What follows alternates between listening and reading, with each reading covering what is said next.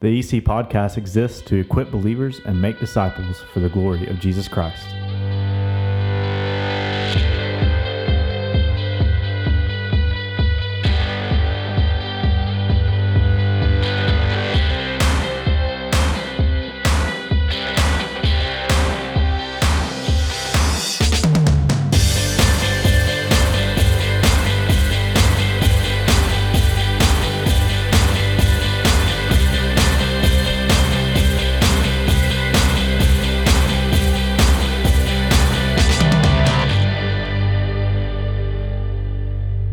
Again to the EC podcast. I am Pastor Jonathan Mitchell. This week, we are so excited to be playing a special episode for you today. If you've listened over the past couple weeks, you've heard the EC podcast discuss the sovereignty of God. We discussed three specific areas of God's sovereignty, and one of those was God's sovereignty in salvation. So we thought it'd be helpful this week to play a conversation that Pastor Aaron sat down and had on WRJZ's Crosstalk. In this conversation, you'll hear Pastor Aaron's perspective of Calvinism and another gentleman's perspective, Richard May, talk about Arminianism. We think this will be helpful as we continue to understand and learn about how God saves, but also so you can hear some of the discussion, the questions, and the answers surrounding this subject. Again, we hope that this is helpful. We pray that this edifies you and we believe that this will be another great time learning and growing in Christ together. Enjoy. Hello, everyone, and welcome to another program.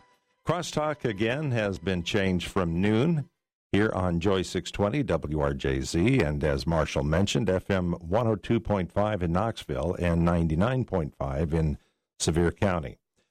Uh, so, the program is uh, Crosstalk. I'm John Adams. As he mentioned, behind the glass is Roz, doing all of the buttons and uh, playing all of the clips. In the studio today is Aaron Case, who is the pastor of Eden Chapel in Seymour, and Richard May, who is with JES Ministries in Sevierville. So the two of you are neighbors. You realize that if you've gotten through that during your introductory period. Yeah. That's great. Um, Today's discussion is an interesting one. We try to cover topics that maybe not everybody else covers. This isn't one of them. Everybody has covered this topic uh, for, for, since uh, the the 1600s. they, they've been uh, debating this issue. Today is not a debate. Today is a discussion, uh, taking the scripture "Come and let us reason together" in mind. Um, Aaron uh, is uh, one who believes in the the Calvinistic, or at least I don't know all of Aaron's beliefs, but I'm Calvinistic or or what's called the Reformed theology. And Richard is one that would be lined up, I guess, on the Arminian side of, of the discussion of whether or not um, both believe in predestination, both believe in the election. You can't get away from that. It's in Scripture, but there are different ways it's being viewed. And what we're going to do, we're going to start off today's show with Allen Parr. And if you're not familiar with Allen Parr, he is a an evangelist primarily for the younger set, uh, and he has uh, videos on YouTube uh, and we're gonna we're gonna start with uh, what he sees as the difference between um, the the two sides. But before we even get to that, I want to uh, give Aaron and Richard an opportunity to introduce themselves and tell us a little bit about uh, how you got to to the point where you are today, Aaron. Well, sure. Um, thank you, John, again for having us on, and thank you, Richard. Um, it's been nice getting to know him. Uh, super super fella. Um, yeah, what I've spent the probably first uh, 35 years of my life in more of a uh, free will denomination, and uh, I was challenged one day um, by a good friend who who was super kind in the way that he engaged me. He just basically would bring me to the scriptures and kind of challenge me and I fought with all my might against what what he was bringing because I felt like a lot of who I was was dying, and I could not stand up to a lot of the charges he was bringing, and so I was I would I was not discouraged, but I, I praise God because of my early background and the elevation of the scriptures that, um, at least for me, that helped me yield to them, um, no matter how painful it seemed to be at the time.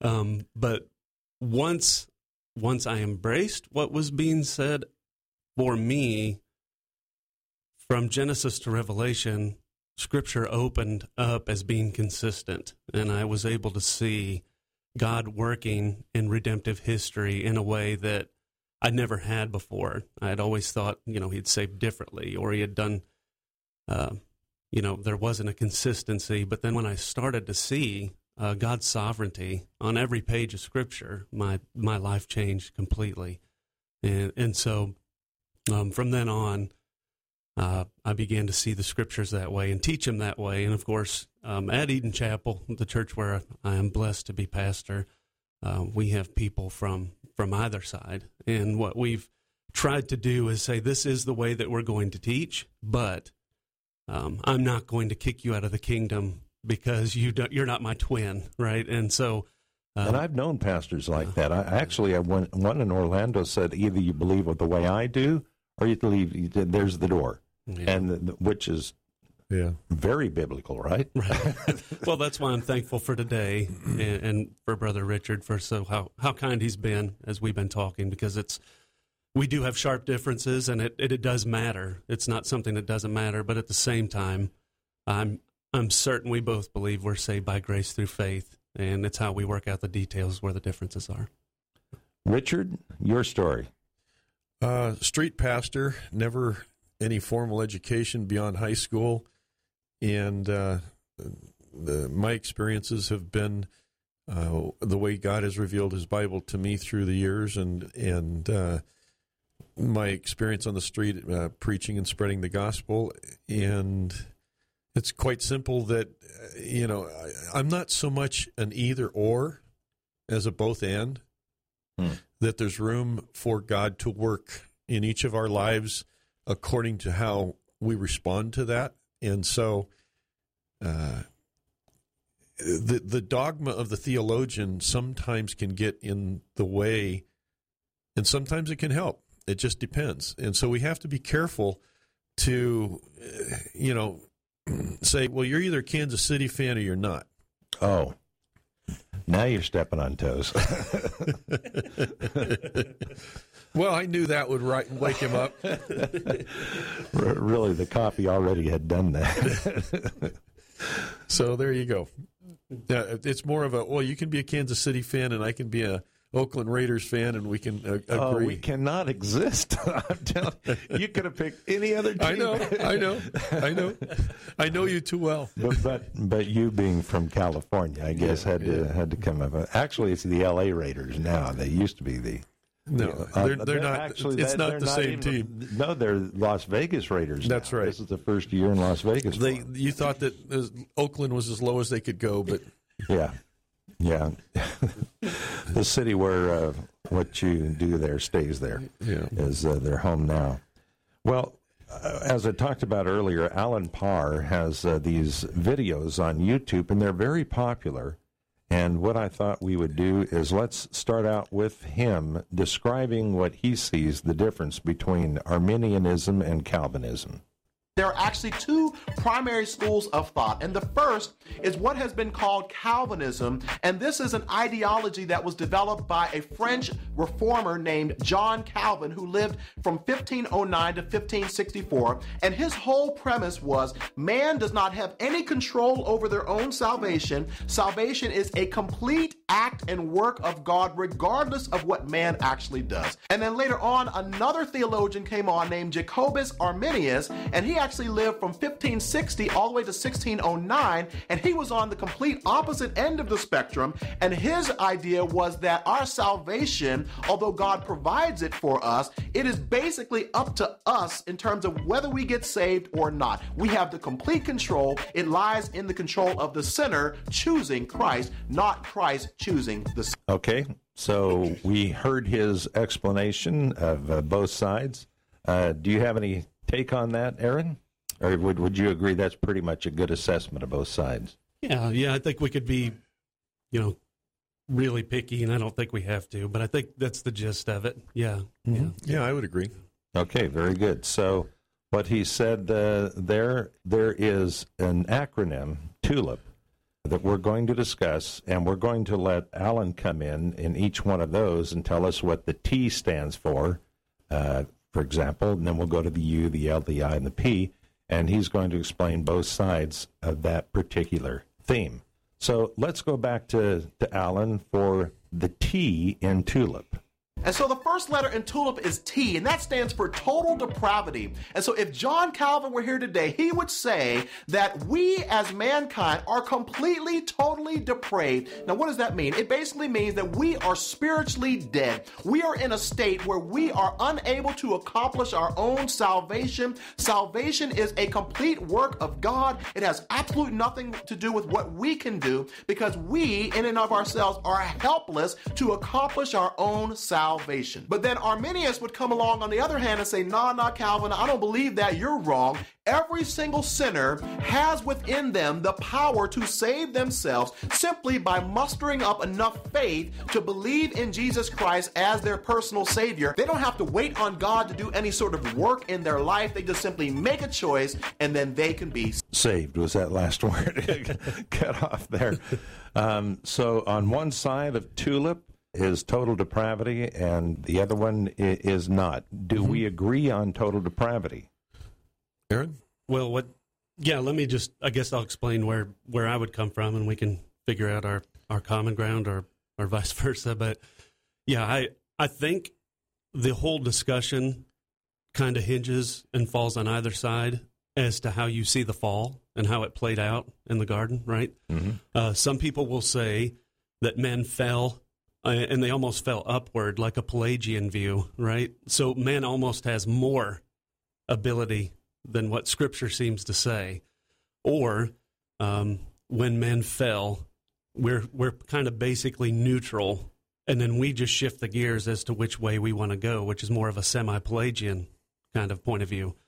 Where I would come from is it would be to agree pretty well with what he said. Um, in this point is to when men fell, uh, as Scripture says, we we were dead in our trespasses and sin. We don't we don't need to just make a good decision. We need to be brought to life. We need to be born again. Mm-hmm. And so, um, yeah, to the way he worded Arminius and what he believed was just kind of troubling. And I don't even know if it would explain truly what most Christians believe today. Although it would be the the primary view is what troubles me is he said you can't you can't accomplish your own salvation. Well, you know that that's a trigger word for me. Yeah, of course I can't. I, I can't do that. Right. Uh, that's Jesus, His blood alone. No matter mm-hmm. how you believe it's applied or who it's applied for, I don't think any of us would say I can accomplish that on myself. Correct. So, and let me just say, I I think there is at least in my own experience, my own beliefs, I believe there is room to agree on both sides of, of some of these issues, and and, uh, and and I think that would be one. Sure, I mean it it gets well. Let me real quick when he when the speaker that we were listening to portrayed the Arminian view, he said that it was um, entirely upon the man to come to God, and I don't think that's what Arminian actually believed. He, I think the speaker drew a starker contrast than is in, in reality true because even Arminian, Arminius believed that, that the response was to grace, God's influence, the tug that God initiates. Mm-hmm. So uh, it, it's more a question of if we accept that grace by faith, is it our choosing to accept God's calling to us, or is that response also from God, that acceptance. I think that's the fine edge between. Would you agree, Aaron? Oh yeah, yeah. yeah that's that's that's the hinge, at least on this part. That's right. That's correct. Yeah, not not that it's totally from man. That's there. That that I don't think Arminian believed in that. Right. I, I would agree. No, on the other side of it, um, eh, one of the things that it's often reminded me of is is that you know two believers are sitting down and you know, they just got back from the Sermon on the Mountain. The one guy says, "Man, he he looked totally mad." And the other guy says, Oh, I saw God in him. And so it isn't an either or, it's a both and. And perhaps God is big enough to work with a sovereign grace and the ability for a person to freely choose to accept God or not. There's no nothing that would preclude the possibility of God being big enough to work both ways. Right, and I, and I would, I would, I would agree to a point to that, just depending on how far we go, I guess. Right. You know, um, but, but yeah, I would say from the reform perspective that, um, you know, we do need the infusion of grace. We do need that regeneration, and then when we hear the gospel, we come to life. Yeah. Um, and I think, and this is where people can can land on both sides of the issue too, because if you take a scripture like, um, I just had it had it in mind just a little while ago when when we were talking. Um, well, while while you're thinking and processing there, I know the the buffer tube works a little slower now.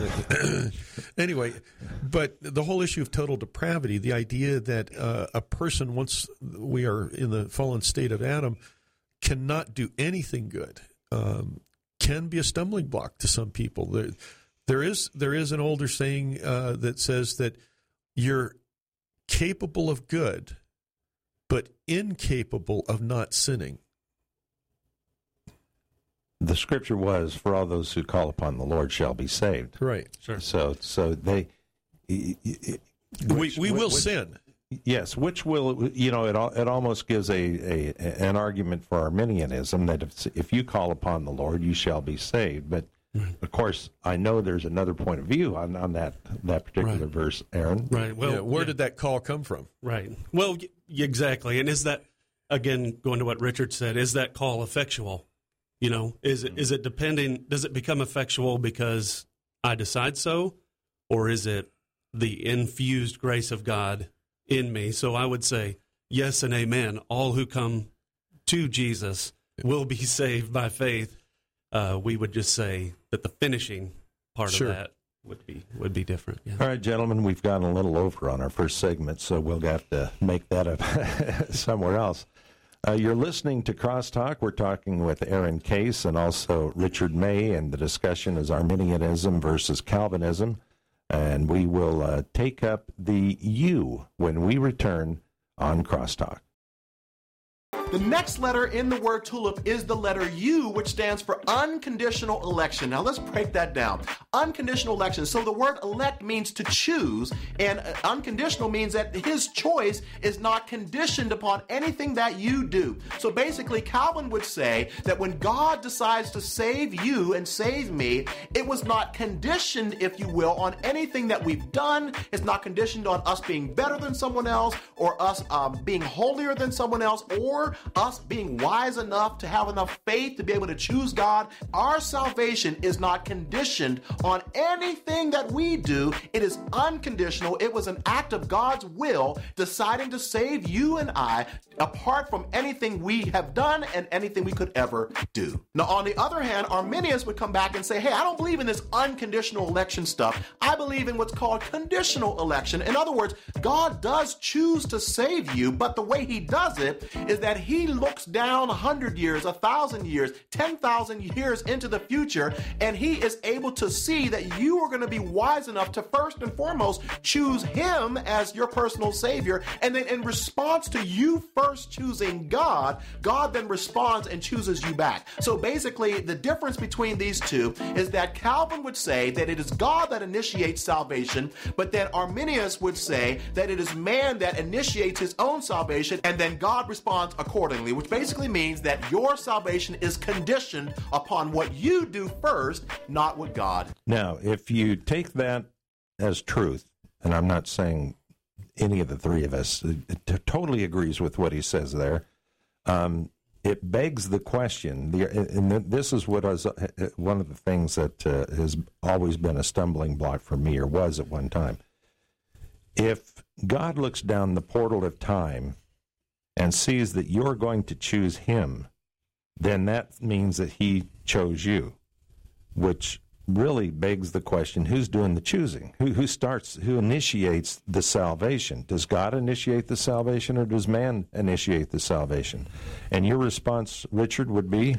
That if I'm a, a wretched and poor sinner starving to death, and I decide to go into a restaurant not knowing what I'm going to do to pay for that meal and order the meal, and I'm sitting there eating it, and you come along and say, I want to pay for the meal I have done nothing to merit that. N- not even to the point if I said, well, that would be great, I accept. Accepting that offer isn't works or merit. It's merely recognizing my woeful condition and the source being the solution to that woeful condition. And I, I think that the, the, who initiates it? Well, God does. I'm merely responding to his presence. And so, uh, again, I think that it portrays the Arminian point of view a little starkly, a little bit more stark than it actually is. Aaron? Yeah, I, would say God is not a respecter of persons. Yep. Um, so, you know, he doesn't look and say, wow, John, you know, I've got to have him on my team. Yeah, exactly. And, you know, Aaron or Richard, they, you know, we'll, we'll pass them to the side. yeah. Um, but I would also say that God doesn't look down the quarters of time and learn anything. Either he's all knowing or he's not. Correct. He doesn't. Excellent point. He doesn't need to see um, this person will do this and say, okay, well, I'm going to engage this way. Yeah, the, it's for his own purposes, for his own glory. Sure, I mean, for, for, that very reason, I've always had a stumbling block with that particular point of view. Yeah, look at the road to Damascus. Yeah, I mean, he had to slap Paul silly to get him to pay attention. Yeah, now, that was an exertion of grace way beyond what one would normally think would be the amount needed to get your attention to accept salvation. So, the, the, the degree to which he had to push Paul is an excellent example of the spectrum of grace that's out there. You know, the little tiny whisper of the guy that's walking in the mountains or you know blinding you on the road to Damascus. Or even look, look, at Jeremiah. He he he wasn't an easy one to to convince, and Moses wasn't an easy one to convince. Uh, sure, but but and and that also brings us to the point where God has always been in the business of choosing. He chose Abraham. He chose Joshua. He chose Samuel. He chose Mary. Now, because he chooses Mary, are all of the other virgins supposed to be upset because they weren't chosen? He he decides in, in these cases, and and I don't think we'll disagree on this, but he decides who he decides. Sure, and I, I would I would say that's the one point that even the Arminians would, would accept that this this it's it's unconditionally up to God. Yeah, and I would see I would I would agree and say yes and amen. I I, I keep going back and I think of Romans three because it, it goes with the T and the U, but it, it's Paul saying what what then are we Jews any better off? Not at all. For we all have already charged that all both Jews and Greeks are under sin, as it is written, none is righteous, no one, no not one, no one understands, and no one seeks after God. So if if no one is seeking after God, we need to be sook after, right? Mm-hmm. Like the like the coin, like yep. the lost sheep. Yep. You know, like the one who's went astray. Jesus comes for us in our lostness, in our in our depravity, and He's the one who brings us home, and that's when heaven celebrates. And on the T point too, something I meant mention is uh, Ephesians two. As for you, you are dead in your transgressions, in which you used to live when you followed the ways of the world and the ruler of the kingdom of the air, the spirit who is now at work in those who are disobedient. Uh, we were dead in our sins. We were spiritually dead. And in order to be revived, we can't revive ourselves. We can't choose to Correct. revive ourselves. God revives us in His sovereign will. But see, I think one of the distinctions there is that as an as an Arminian would say, I am capable of having compassion for the man on the road, mm-hmm. being the good Samaritan. I might feel the need to go into law enforcement or the military to serve my country. I'm capable of good even if I'm lost in my sins. Whereas the the uh, five pointers would say that no, it's total depravity. Even the things that you would do out of compassion or service to your country are sourced from God, not of your own heart. But that has nothing to do with salvation. Well, it has to do with total depravity. Okay. Right. I, I and I would I would say the other side of that is um, God is the one who's the definition of good. And I think when we we have compassion on others, we're simply showing the image of God that we bear. Each of us have that, no matter how much we suppress it. Like Romans one says, we're suppressing the truth. We're mm-hmm. like we're like a kid in a pool on a beach ball that's inflated, and we're holding it down because we love our sin, and we are by nature children of wrath. So we love our sin, and we need to be freed. We need a new nature. We need to be born again. Okay. I don't think there's any um, any disagreement with that. We're going to uh, take our second break. And what what are we on? We're on L. Uh, this will be a good one. This this will this will take up some time. We'll be back with L in the acronym TULIP when we return to Crosstalk. In the word tulip is actually the letter L, which stands for limited atonement, and some actually refer to it as particular redemption. Now, this one can be probably the hardest one to understand, so I'm going to try to explain it. But this basically says that when Jesus Christ died on the cross, he did not die for the sins of the world. No, no, no. He died only for the sins of the elect, only for those who God knew ahead of time were going to be saved. And so basically, Calvin would say that Jesus' death on the cross has no benefit or has no advantage, if you will, for people who were not saved and chosen and elected by God in the first place, because it can only affect those who were chosen by God. But then Arminius would come along on the other side and say, hey, Calvin, you're wrong. I believe in what's called unlimited atonement, which basically means that I believe that Jesus Christ's death on the cross accomplished salvation for all mankind, not just people who he knew was going to be saved. Welcome back, everyone, to Crosstalk. I'm John Adams, and in the studio, Aaron Case. Aaron is the pastor of Eden Chapel in Seymour, Tennessee, and to my right, Richard May, who is with JES Ministries in Sevierville. And today's discussion is Calvinism versus Arminianism, and we are at the L of the acronym TULIP, Limited Atonement. Yeah. Yeah. Uh, th- th- is this a hard one for you, Aaron? Well, no, I no, not not for me, but in in introduction it is for everyone. And at, and at one point it was a terrible terrible thing for me to think of um, because it's just counterintuitive to what I've been taught my Mhm. entire life. Um, and and I think he did an okay job of explaining this one. Um, what uh, what I would say briefly, or try to say quickly to get the conversation going, is what changed it for me is I do understand, uh, you know, the big three, what they say, or the big three verses that seem to support uh, what the man is saying there. But um, what I started to come in contact was verses like Jesus saying, "I am the good shepherd. I give my life for everyone who ever walked the earth." No, he said, "My sheep." And so, you know, when he when he talked about when Scripture talks about the Son of Man giving his life as a ransom for many, those are two points where I had to reconcile, along with what the rest I saw, kind of what you talk about of the particularity of God in His choosing of Israel, you know, and not the every other ites that are out there. He didn't give them the prophets. He didn't give them the, the miracles, right? And and so then that kind of led me to dig into thinking, um, was the salvation, salvific work on the cross of Jesus Christ effectual or was it potential? Is that what Scripture teaches? Did Jesus actually secure salvation when he died and rose, or did he secure simply a potential that was that was on then the onus was then on the damned sinner, you know, to Mhm. to redeem or to to regenerate themselves. And so that's that's where that's where the struggle went. And what I would say is the Calvinistic view would be that there is complete unity within the Godhead. Um, I think on one hand you would say, um, and correct me if I'm wrong, Richard, but on the Arminian side we would say God wants to save those he's chosen before the foundation of the world. Jesus, then, if he died for everyone, that's a different group.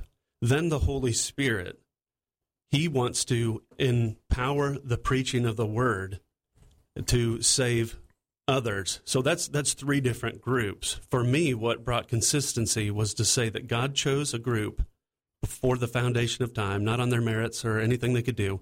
Jesus died for them to secure their salvation, and in time, the Holy Spirit convicts and regenerates them and brings them to life. That was the same group. Let me tell you two two verses which had an impact on me. One was uh, John seventeen nine, where Jesus said, "I do not pray for the world, for those you gave me, for they belong to you."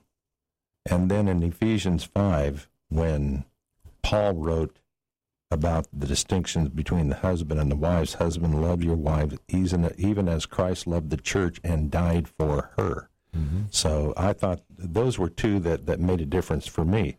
However, there's this big, glaring John 3.16. mm-hmm. That's right in front. God so loved the world that he gave his life for those, you know, basically for the and for those who call upon him will be saved is basically what it says. Richard? Yeah, and, and again it depends on if if I'm looking out over the horizon and I see this dark mountainous shape, if I'm looking for a mountain, I'm going to believe that that is the, a mountain. And, but when I get there, it's actually a big iceberg in shadow. And so it's very uh, how do I say it? It's a cautionary tale that we go in to the Bible and explain Scripture from our perspective rather than mm-hmm. so we, we can we can come up with explanations for things to to support our view where uh, you know if your view is different from that you could come up and use the exact same scripture proof texts to explain it a different way. Uh, and, and that is the danger scripture because Jesus himself said, you know, I'm, I'm going to, this temple's going to be rebuilt in three days after it's torn down. And his perspective was eternal and theirs was material or physical. And so whether it's, if, if I'm doing a news report and I report on a train where the first responders saved lives and I say many were saved, does that mean all of the people in the train or many of the people? You could say it either way. If they saved all the people in the train, they could say many were saved that day because it was a lot of people. Or you could say a select amount were saved and it's still many people. But I think if you use scripture in a wooden way, and it says many, I think he really means he could have easily said all but he may have not meant all. Not if he's all knowing. He knows that some will refuse him. So many were saved. Right. And I and I would and I would go back well, one thing I want to I would want to preface just before because I think we both uh, it would be a point of uni- unity for all of us yeah. here. But this is a a quote from Charles Spurgeon. He said, "If God would have painted a yellow stripe on the backs of the elect, I would go around lifting shirts. But since he didn't, I must preach whosoever will, and when whosoever believes, I know he's one of the elect. So at the same time, mm-hmm. although we know we are completely um, falling upon the grace of God for our salvations, we preach the gospel universally, yes. not knowing who will come, not knowing who will move, not knowing who will come to life, but we're preaching it for the sake of knowing that God's people are out there because that's that's been one charge against Calvinism and if we look historically that's where that's literally some of the greatest evangelists in the world were reformed because they it's not they didn't sit at home and this was the caricature I got growing up. They didn't sit at home because God's just going to take care of it.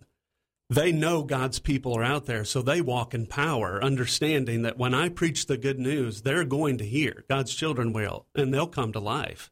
And it reminds me kind of like what you're saying, John, is it goes to John 6, which, which is a very strong uh, passage. Those who are drawn to the Son by the Father will be raised by the Son to eternal life.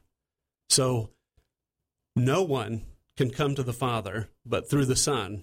And if you are drawn, those who are drawn salvifically, and I think that's probably I'm, I'm moving ahead to irresistible grace, but those who are drawn salvifically will be raised by the Son.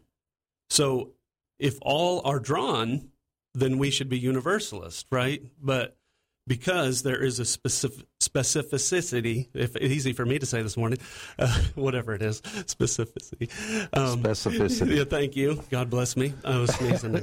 um, to those who are called, then we know those are the ones who will be raised. And so I think those two, you know, it plays into the limited atonement and then and also the discussion we're going to get into next.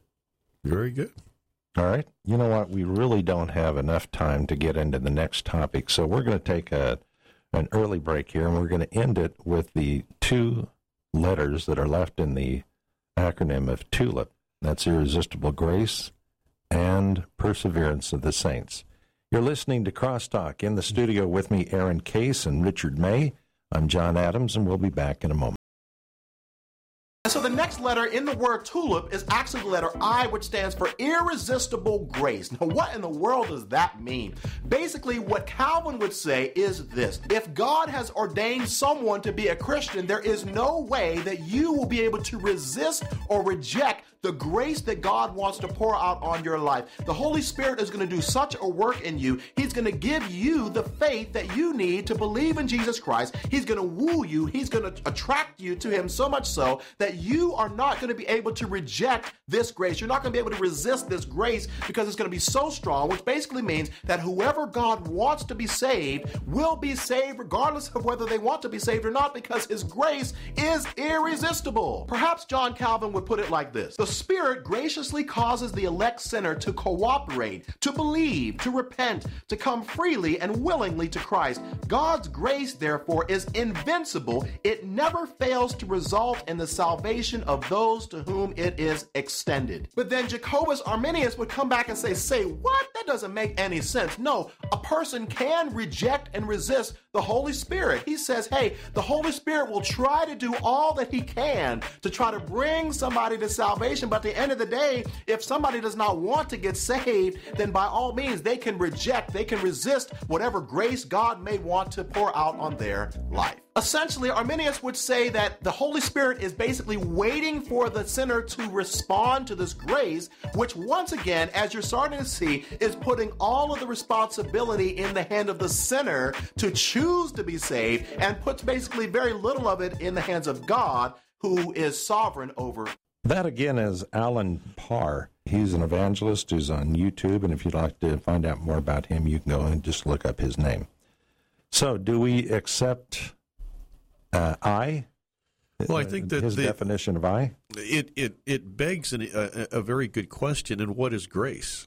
Because the common uh, knee jerk reaction definition is unmerited mercy, and yet the one thing that attracts me to Calvin's irresistible grace concept is that grace is far more than just this idea of uh, unmerited mercy. It's it's God's incredibly uh, powerful influence over all of creation, the sovereign influence over everything and everybody, and to the degree that it is effective, is on a pay grade higher than mine.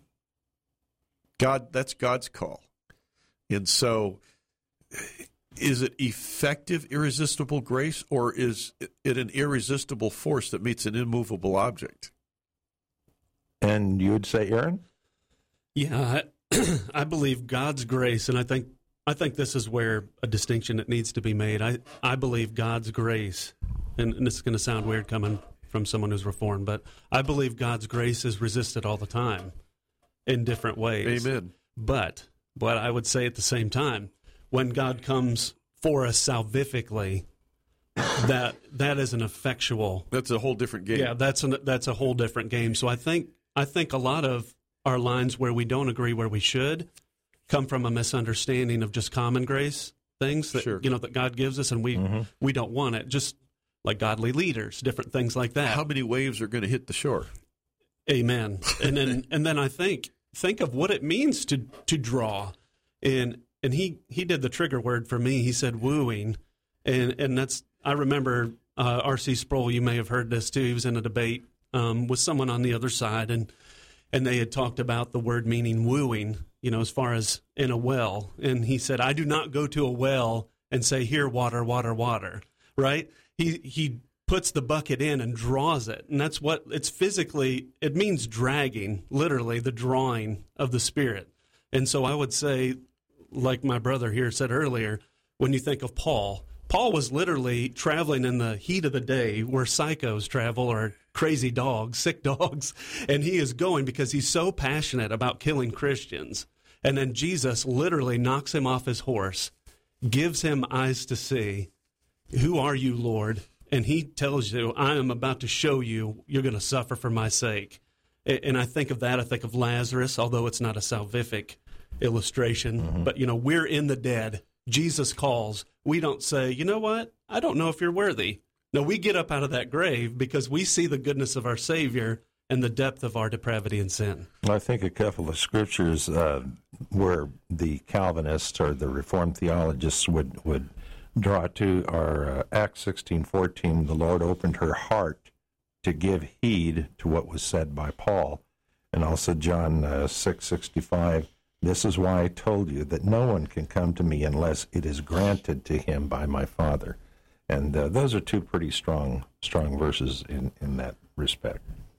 Mm. Anything else, Richard, to follow? No, let's keep going here. Okay, and the uh, final one in the word tulip comes again from Allen Parr. And then the last letter in the word tulip is actually letter P, which stands for the perseverance of the saints. And so if John Calvin were here, he would say that if you are a born again true believer, that you will indeed persevere until the end. And here it is, you will not permanently turn away and fall away from God. The key word here is permanently. You may have seasons where you backslide, you may have seasons where you're rebellious, but at the end of the day, you are going to some at some point kind of come back around. So you're not going to ever permanently permanently just decide not to follow God because you will persevere until the end. And the idea here is this if God is strong enough to save you, that same God is strong enough to preserve you and keep you saved until the end. Now, Arminius would come back and say, Now, hold up, John Calvin, that doesn't make any sense. Once again, I don't believe in that. I believe that if at any point in this journey, if this person decides, Man, I'm done with Jesus Christ, I don't want to be a, a Christian anymore, they have the decision at that point to elect themselves out of their salvation, which means they're going to go to hell, which means they're no longer a Christian. The premise here of Arminius' argument is because you, the sinner, were in complete and total control of your salvation at all times along this journey, then hey, at the end of the day, you can decide to get rid of your salvation and elect yourself out of it because you were the person that initiated it. So, I think that Allen Parr takes a little extreme on the yes. Yeah. yeah. He, he painted it a little yeah. darkly there. Yeah, well, I think we can all agree there that we probably know where he sits on this yes. as well, just be, be, yeah. through his definitions. Uh, uh, your thoughts, first of all, Richard. Well, again, uh, the idea that one can either lose his salvation or not is it begs the question: if you cannot lose your salvation, then someone must know that you're saved. And at some point, if I'm teaching uh, how to repair a car, I've got to have a car and say, okay, now it's fixed. So if if my pastor can tell me I'm saved, it's fixed, and that you are assured. But the farthest we can, uh, any of us can go with this is that if you are saved, you will persevere, and that's as far as we can go. So it's it's still hypothetical. So it, it, it, it begs the question. Now, the other side of it that I provide is that why can't it be, for my own personal walk, my relationship with God on a daily basis where the Holy Spirit guides me in all things, or at least it tries to. I'm not always that good with it. Gives me a relationship with the living God where I know that I know that I know that I'm saved but my walk should demonstrate the fear, the reverence of that salvation as if I could lose it. So you think there's an easy out if you just accept eternal salvation and you don't have to do anything further? It's not only that; it's that easy out of you know the pastor that demonstrates the works of the Holy Spirit for thirty years and gifts and signs, and then walks away from it. And what do we do with that? And the easy out is, oh, yeah, well, he was never really saved. I got a problem with that. Aaron? Yeah, I, I think this, I think all of us would agree that there are apostates. Scripture warns about that. Mm-hmm. You know, John even says they've went out from us to prove that they were not of us. So for a time, you know, they look good. The wheat and the and the tares, The virgins. yeah, they they can all look pretty darn good and they can be twins, but at harvest time uh, that's when we tell, right? That's, That's when right. when we stand before the judge, all our works are either burn up or they're turned into crowns that Well, we present those, to our even those who uh, raised the dead in his name and, and performed miracles. Jesus Lord, said, Lord. "Yeah, Lord, lead me. I never knew you." the scariest passage should be for everyone That's right. because those people were in church. They were at the potlucks, right? They were The, they the- were yeah, the virgins prayers. had the oil, right, but they ran out. but they Potluck. ran you, out. You sound like a Baptist preacher. Well, Yeah, like I've, I, I can never get rid of that part of me, and I'm thankful Those for it. roots run deep. I like, yeah, hey, I like fried chicken, but let, let me say, the first Yeah. time I went to Aaron's church, they were serving breakfast off to the side, and I, well, this is a church I can go to. Yeah, yeah, yeah. if they've got biscuits and gravy. yeah but but i think those i do believe those who are in christ will persevere to the end and i believe that all that are given to the son uh, by the father he will not lose one of them. Because our father is greater right? That's what jesus says. He's greater. And no one will snatch them out of my hand. What i have a problem with is trying to say that we can snatch ourselves out of his hand right? So there has to be a legitimacy of faith. Although um, all we can tell, as Richard was saying, are those who those who do persevere to the end. That will be evidence of their faith. Right. And that's why we continue on, not to gain our salvation, but because we have it. That's why it's more important to be worried about the fruit of the Holy Spirit from our perspective than whether a person is saved or not. That's above our pay grade. But what God calls us to do is judge the fruits of the Spirit. And that is our, our, our effort to encourage and to allow people to grow. Let me just say uh, just some of the, the, the scriptures that Calvinists would use to support uh, the P part of tulip. Those whom he predestined, he also called, and those whom he called, he also justified, and those whom he justified, he also glorified. John 10 My sheep hear my voice, and I know them, and they follow me, and I give them eternal life, and they shall never perish, and no one shall snatch them out of the hand, when you referred to earlier, Aaron. And I am sure that he who began a good work in you will bring it to completion uh, at the day of Christ Jesus. So those are uh, just some of the ones that uh, they would use. Uh, gentlemen, we've run out of time. This, uh, I I hope this has been beneficial to the listeners. I feel it has been. It's it's been a good discussion without anybody throwing rocks at each other, and uh, with with obvious I know. Differences. you, you, and you obvious- almost did when I questioned that Kansas City thing. well, well, any true Kansas City fan would. so, I just want to uh, thank the two of you. This has been uh, a wonderful discussion, and I appreciate Aaron you coming in all the way from Seymour, and you, Richard, all the way from Sevierville to be a part of the program today. And uh, once again, thanks very much for coming in. Thank you, John. Thank you. You've been listening to Crosstalk. The theme today Arminianism versus Calvinism. I'm John Adams, reminding you to fight the good fight.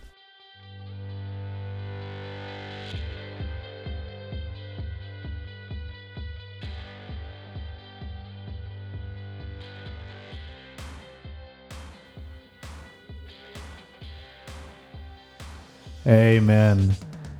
Again, thank you so much for joining us for this special episode of the EC Podcast. We want to remind you again, if you don't have a church home, we'd love for you to join us here at Eden Chapel at 10:30 on Sunday mornings and 6:30 on Wednesday nights. Let us know if we can be praying about anything for you. And until next time, God bless.